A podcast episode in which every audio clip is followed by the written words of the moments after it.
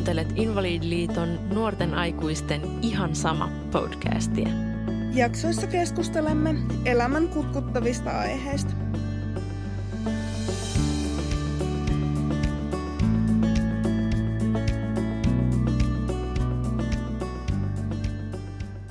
Mä katsoin vähän aikaa sitten HBOlta sarjan The Act ja se sarja jostain syystä ahdisti mua tosi paljon.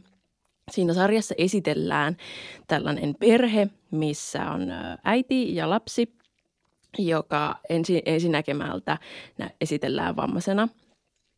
Ja tota, sitten tämä sarja seuraa tämän, tämän äidin ja lapsen elämää ja se, se koukku, mikä tässä sarjassa on, niin on se, että tällä äidillä on tällainen tota, syndrooma kuin Munchausen by proxy.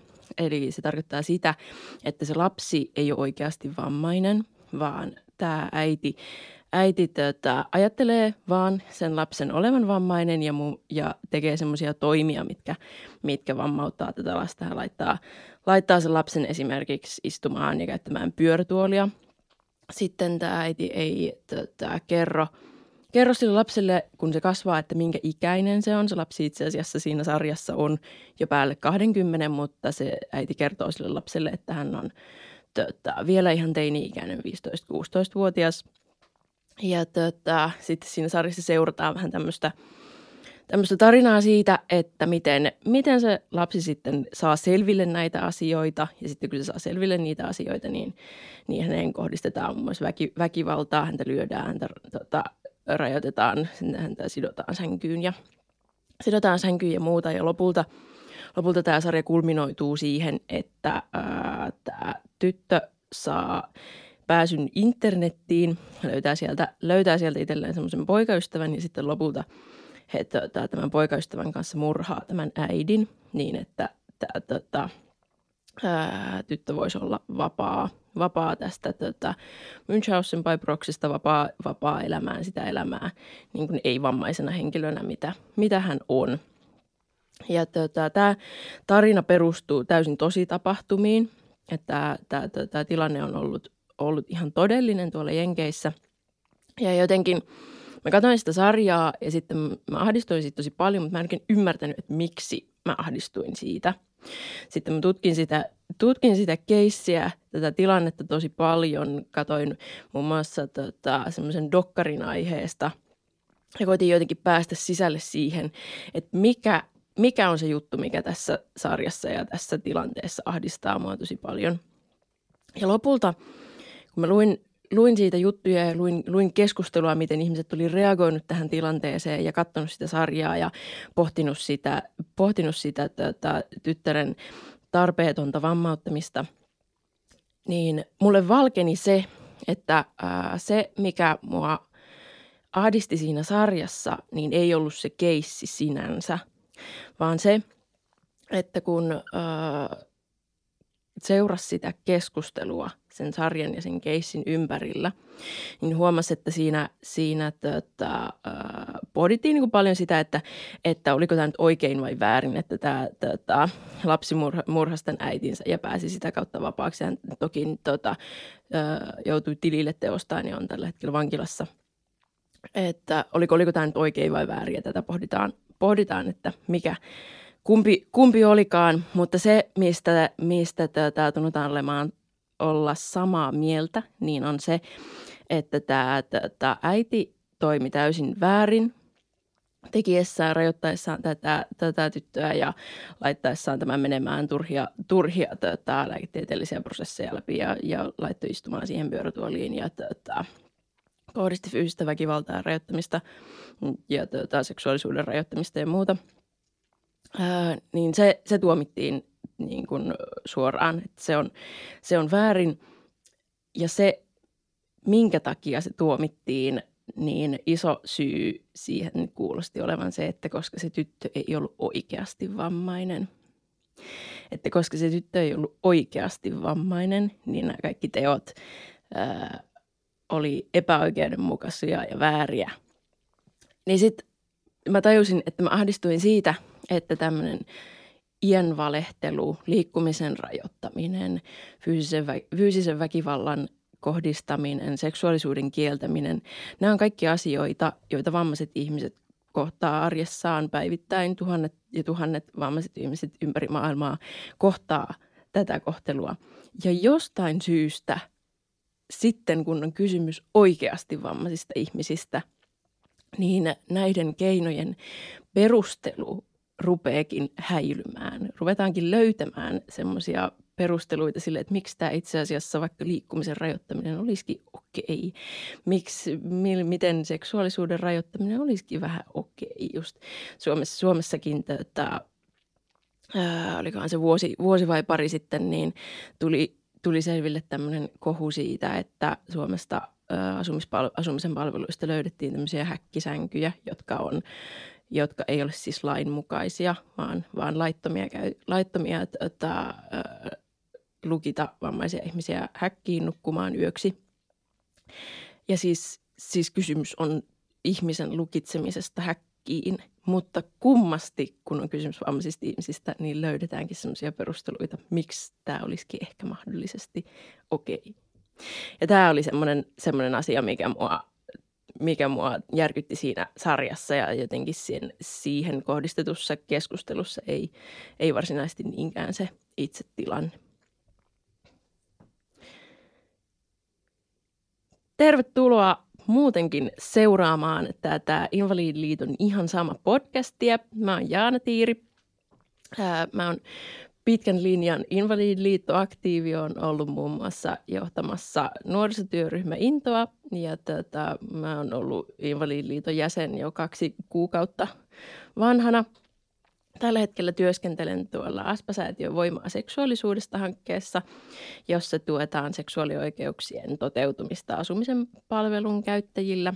Ja tuetaan tätä seksuaalisuuden ilmaisuvalmiutta ja myös ammattilaisten valmiuksia ottaa, ottaa vastaan niitä toiveita ja synnyttää dialogia, dialogia seksuaalisuudesta ja tätä mahdollistaa seksuaalioikeuksien tapahtuminen. Joo, mä oon tota Pinja Eskola ja oon Invalidiliiton työntekijä. Sen lisäksi kokemustoimija, pidän sellaista omaa blogia kuin Kynäniekan salaiset mietteet ja on tukilinjan kolumnisti.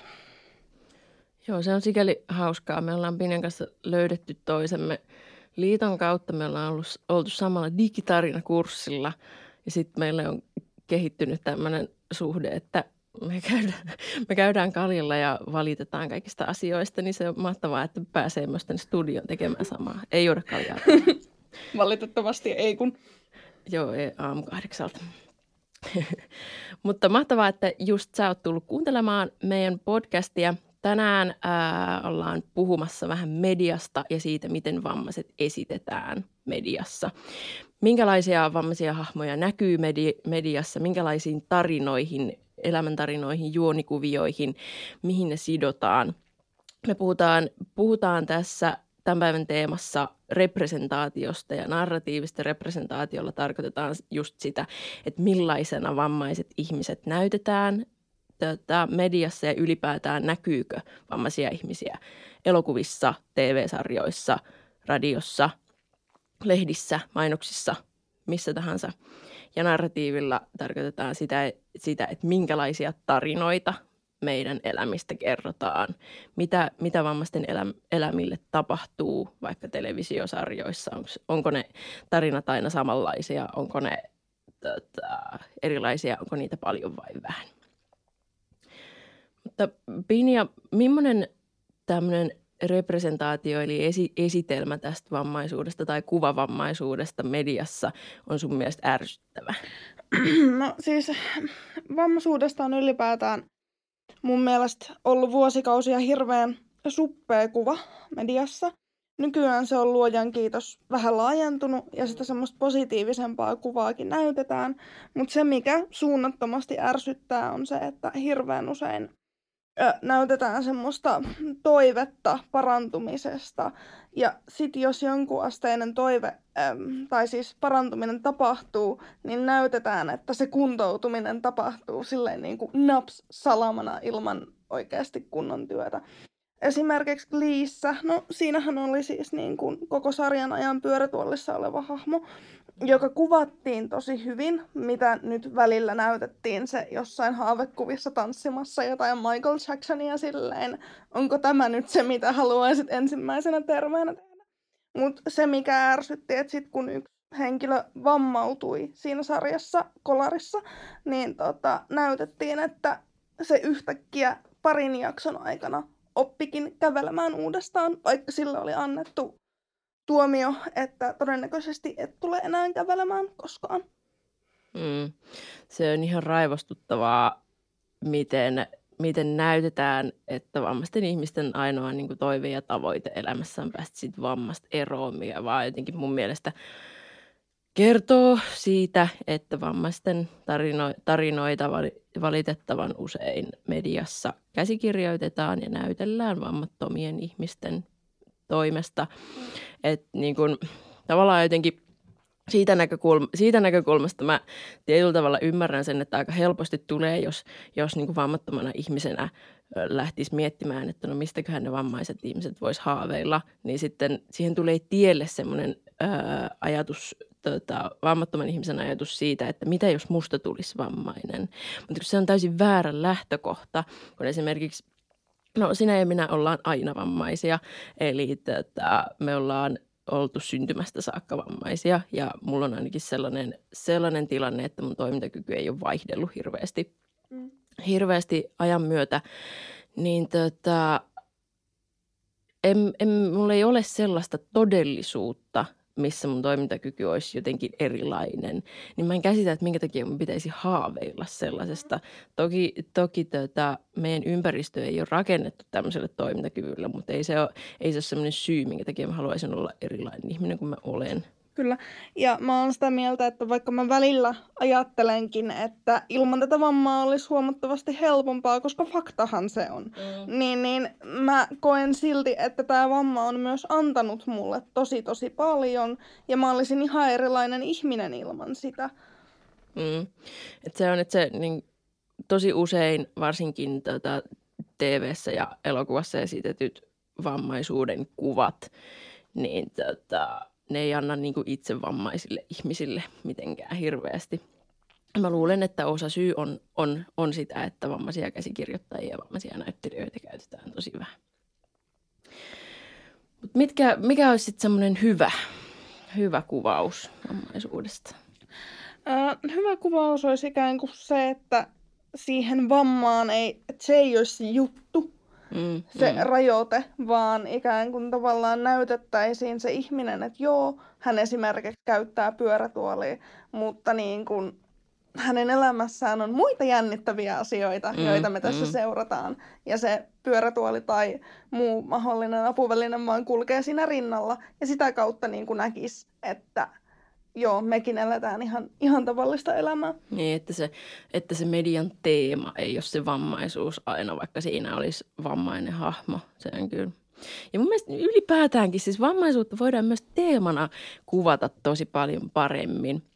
Esimerkiksi tällä hetkellä Netflixistä voi katsoa sellaista sarjaa kuin Special, jossa kerrotaan, kerrotaan tota, tämmöisen nuoren, nuoren vammaisen miehen elämästä – ja se on rakennettu sillä tavalla se sarja, että tämä tota, nuori mies on sekä käsikirjoittanut sen, että esittää siinä pääroolia, että siinä tota, vammasta ihmistä esittää oikeasti e, esittää oikeasti itse vammainen henkilö ja sen huomaa. Siinä, käsi, siinä käsitellään sekä, siitä vamma, sekä sitä vammaisuutta, mutta oikeasti niin kuin vammaisen ihmisen lähtökohdista, mutta siinä käsitellään myös paljon muita teemoja, esimerkiksi homoseksuaalisuutta ja ja ylipäätään vammaista, vammaisia ja seksuaalisuutta. Ja se on taas tosi hyvä esimerkki siitä, miten voidaan käsitellä myös sitä ihan itse vammaisuuden teemaa, mutta niin paljon paremmin.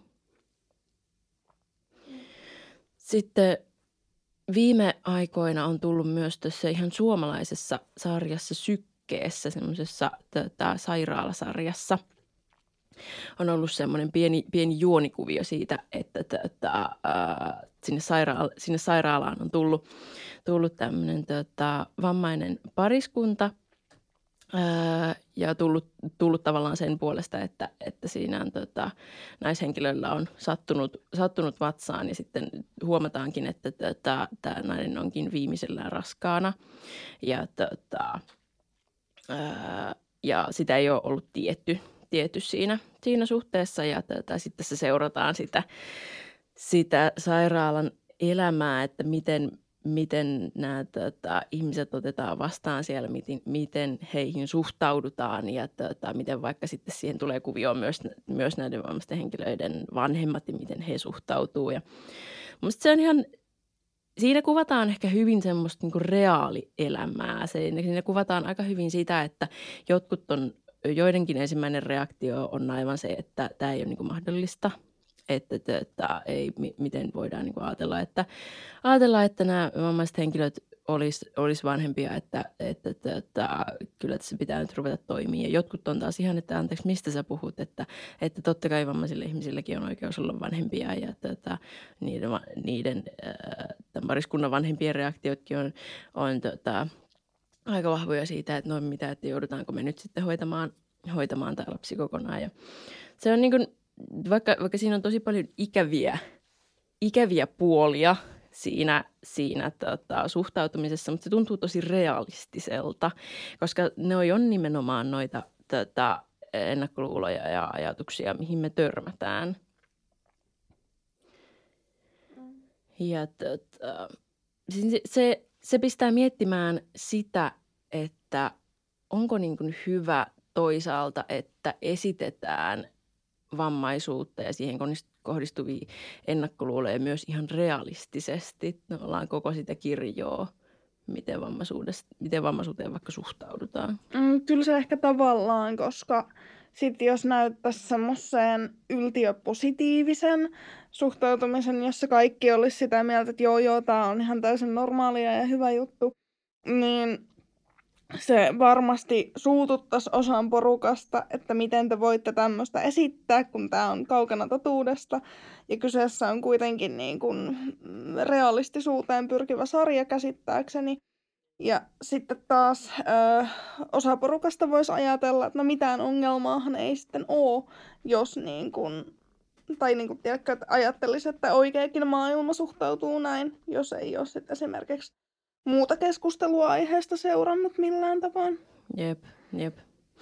Kyllä se jotenkin, mulla on aika ristiriitainen suhtautuminen tähän, kun täytyy sanoa, täytyy sanoa omaltakin kohdalta, että jos, jos tota, törmäisi tämmöiseen mediatuotteeseen, missä, missä annettaisiin niin selkeästi tämmöinen utopistinen tota, kuva siitä, että miten, miten tota, vammaisten elo näissä yhteiskunnissa, mitä meillä on tässä maailmassa, niin olisi jotenkin täydellistä ja täysin, täysin tota, samanarvoista kuin muilla, niin tuntui se musta tosi semmoiselta falskilta. Ihan, että mitä te nyt oikein selitätte tässä, että, että tota, koitatteko te tehdä jonkun pointin, tai sitten siitä tulisi ehkä semmoinen jotenkin vähän moraalisaarna, että tämmöinen pitää olla maailma, enkä mä tiedä, että toimisiko sekään. Mutta sitten toisaalta mä jotenkin vierastan ihan tosi paljon sitäkin, että mennään sitten taas sinne toiseen päähän. Eli kuvataankin ihan tosi vahingollisia stereotypioita vammaisten ihmisten elämässä jotenkin vellotaan siellä pohjamu- pohjamudissa, koska ylipäätään vammaisista kertovat tarinat on aika negatiivisia. Mm, et siinä niistä voi olla tosi vaikea löytää itselle, itselle vaikka semmoista kuvaa siitä, että hei, että mun elämä voi olla onnellista ja siinä voi olla hyviä asioita. Kyllä. Mutta on tosiaan ihan poikkeuksiakin siinä, että näytetäänkö vammaisen elämä positiivisena vai negatiivisena. Esimerkiksi itteen teki erittäin suuren vaikutuksen toi The Fundamentals of Caring muutama vuosi sitten, kun katsoin sen. Sehän kertoi siis, en nyt muista henkilön vammaa, mutta hyvin vammaisesta henkilöstä, joka saa avustajakseen semmoiseen nuorehkon miehen ja aluksi he ei tule yhtään toimeen, kun tämä vammainen, vammainen mies testailee sitä nuorehkoa avustajaansa kaikilla tavoin ja yrittää jallittaa sitä. Siinäkin mun mielestä vammaisuutta on kuvattu tosi hyvin, että kyllä meiltäkin niinku huumorintajua ja kettumaisuutta löytyy, että emme vaan ikään kuin olla passiivisia ja alistuta, mutta joka tapauksessa niin sitten ystävystyy ja lähtee roadrippaamaan ympäri Amerikkaa etsimään tämän vammaisen miehen isää. Ja Joo. siinä se pääsee sitten kokemaan sitä nuoren miehen elämää. Joo, toi kuulostaa kyllä tosi siistiltä. Se on muuten ylipäätään jännä, kuinka, kuinka paljon ö, elokuvassa ja tota, sarjoissa käsitellään nimenomaan vammaisen ihmisen ja henkilökohtaisen avustajan suhdetta. Mä, to, mulle tulee mieleen sitten taas ihan tosi, tosi ääripää ja tosi hirveä kulttuurin tuote. Eli tämä tota, sekä kirja että leffa Kerro minulle jotain hyvää. Ää, siinä, siinä sitten taas esitellään tämmöinen tota, Öö, vammainen mies, jolle tulee avustajaksi tämmöinen tota, nainen ja sitten he rakastuu ja heidän elämä on, elämä on onnellista ja tota, tavallaan tämä nainen nä, näyttää vähän, vähän sille miehelle, että hei säkin voit, sä voit elää ja voit nauttia asioista ja voit rakastua ja meillä voi, meillä voi, olla, voi olla tämä suhde. He onkin onnellisia, mutta sitten lopulta tämä mies tota, päättää, että kun hän on vammainen, niin hän ei voi tarjota tälle tota, naiselle oikeaa rakkautta, vaan hän päätyy lopulta eutanasiaan, eli tota, lopulta surmaa sitten itse itsensä. Ja se on aivan käsittämätön stere- stereotypia ja, se on, ja siitä on tosi vaikea puhua, koska jos mietitään yksilön tasolla, niin – siis tota, en epäile yhtään, etteikö tämmöistä tapahtuisi, etteikö ihmiset kävisi tällaisia keloja päässään joka päivä jotenkin siitä, että olenko, olenko oikeasti, voinko tarjota toiselle ihmiselle niin kuin rakkauden ja hyvän, hyvän suhteen. Ja se ei, ole, se ei ole siinä mitenkään tuomittava, tuomittava kela eikä tuomittava kohtalo, mutta se pistää mut miettimään vähän sitä, että millainen vastuu on tota, kirjoittajilla ja käsikirjoittajilla siitä, että millaisia kuvia luodaan vaikka vammaisista ihmisistä. Se, että tästä kirjasta ja leffasta tuli niin kuin maailmanlaajuinen menestys, niin luo mun mielestä sille aika ison vastuun, vastuun siitä, että se on aika monelle ihmiselle jakanut sellaisen kuvan vammaisuudesta, että me ei voida olla hyviä tota, kumppaneita me ei voida olla hyviä rakkaussuhteessa ja meidän itse, itse asiassa kannattaisi vaan, vaan tota, suorittaa tämä eutanasia. Ja se on niin kuin ajatuksena aivan hirveä. Joten mä tosi paljon pohdin sitä, että toisaalta mitä, millainen vastuu on siinä, että vaan, vaan jatketaan ja toistetaan semmoisia tosi negatiivisia stereotypioita, tosi negatiivisia tarinoita vammaisista ihmisistä sitä vastuuta vältellään ja se on tosi tosi väärin, koska esimerkiksi jos mä olisin nähnyt on kyseisen teoksen joskus teininä, kun kipuilin oman vammani kanssa tosi paljon, niin mä en tiedä mitä olisi tapahtunut. Todennäköisesti en olisi ainakaan ollut niissä ihmissuhteissa, missä tänä päivänä on ollut, ja olisin huomattavasti onnettomampi. Niinpä, niinpä. Ja siinäkin valitettavasti huomaa sen, että tätäkään tarinaa ei ole tehty vammaisille ihmisille, vaan se on tehty vammattomille ihmisille ja se on vähän semmoinen halpa temppu saada ihmiset niin kuin itkemään ja olemaan sille olipas, olipas surullista ja oi, oi, oi, oi, oi pitää olla tota, iloinen kaikista hetkistä, mitä meillä oli. Mutta ei ajatella sitä, että tämä voi vaikka vammaiselle, nuorelle olla todella hajottava ja tota, elämää ja tulevan elämän rakkaussuhteet muovaava kokemus. Mm-hmm. Miten vetäisit yhteen tätä median ja vammaisuuden kuvan siellä teemaa? Mikä on sun mielestä semmoinen tärkeä asia, mikä pitäisi vielä tuoda esiin? No ne asiat, mitä mä haluaisin sanoa, että media ei todellakaan anna niin kuin tarpeeksi kattavaa kuvaa vammaisuudesta tai siitä, millaisia me vammaiset ollaan yksilöinä. Että meillä kaikilla ei todellakaan ole samoja toiveita ja haluja ja niin kun, just, että me ei välttämättä osata esimerkiksi kuvitellakaan sitä todellisuutta, jossa me oltaisiin vammattomia. Eli me ei välttämättä haluta sitä. Ja, ja, ja just se, että niin kun sitä representaatioiden kirjoa pitäisi laajentaa ja näyttää hyvin eri kulmista sitä, että millaista on olla, olla vammainen ja mitä se vammaisuus oikeastaan on. Joo, mulla ihan todellinen ärsytyksen aihe vammaisuuden kuvauksesta me- mediassa on juuri se, että vammaisuudella ja vammaisuuden kuvauksella niin hirveän usein yritetään viestiä jotakin vammattomille ihmisille. Että vammaiset ihmiset on tosi usein vammattomien ihmisten inspiraationa sellaisena, että katsokaa nyt kun tämä vammainen, kun sillä on niin vaikeaa ja sekin jaksaa aina vaan tehdä, niin kyllä sinäkin jaksat – ja se on aivan raivostuttavaa, koska se typistää ne kaikki vammaisuuden kuvaukset sella, sellaisiksi, että kun mä katson niitä, niin mä en saa niistä mitään irti vammaisena ihmisenä.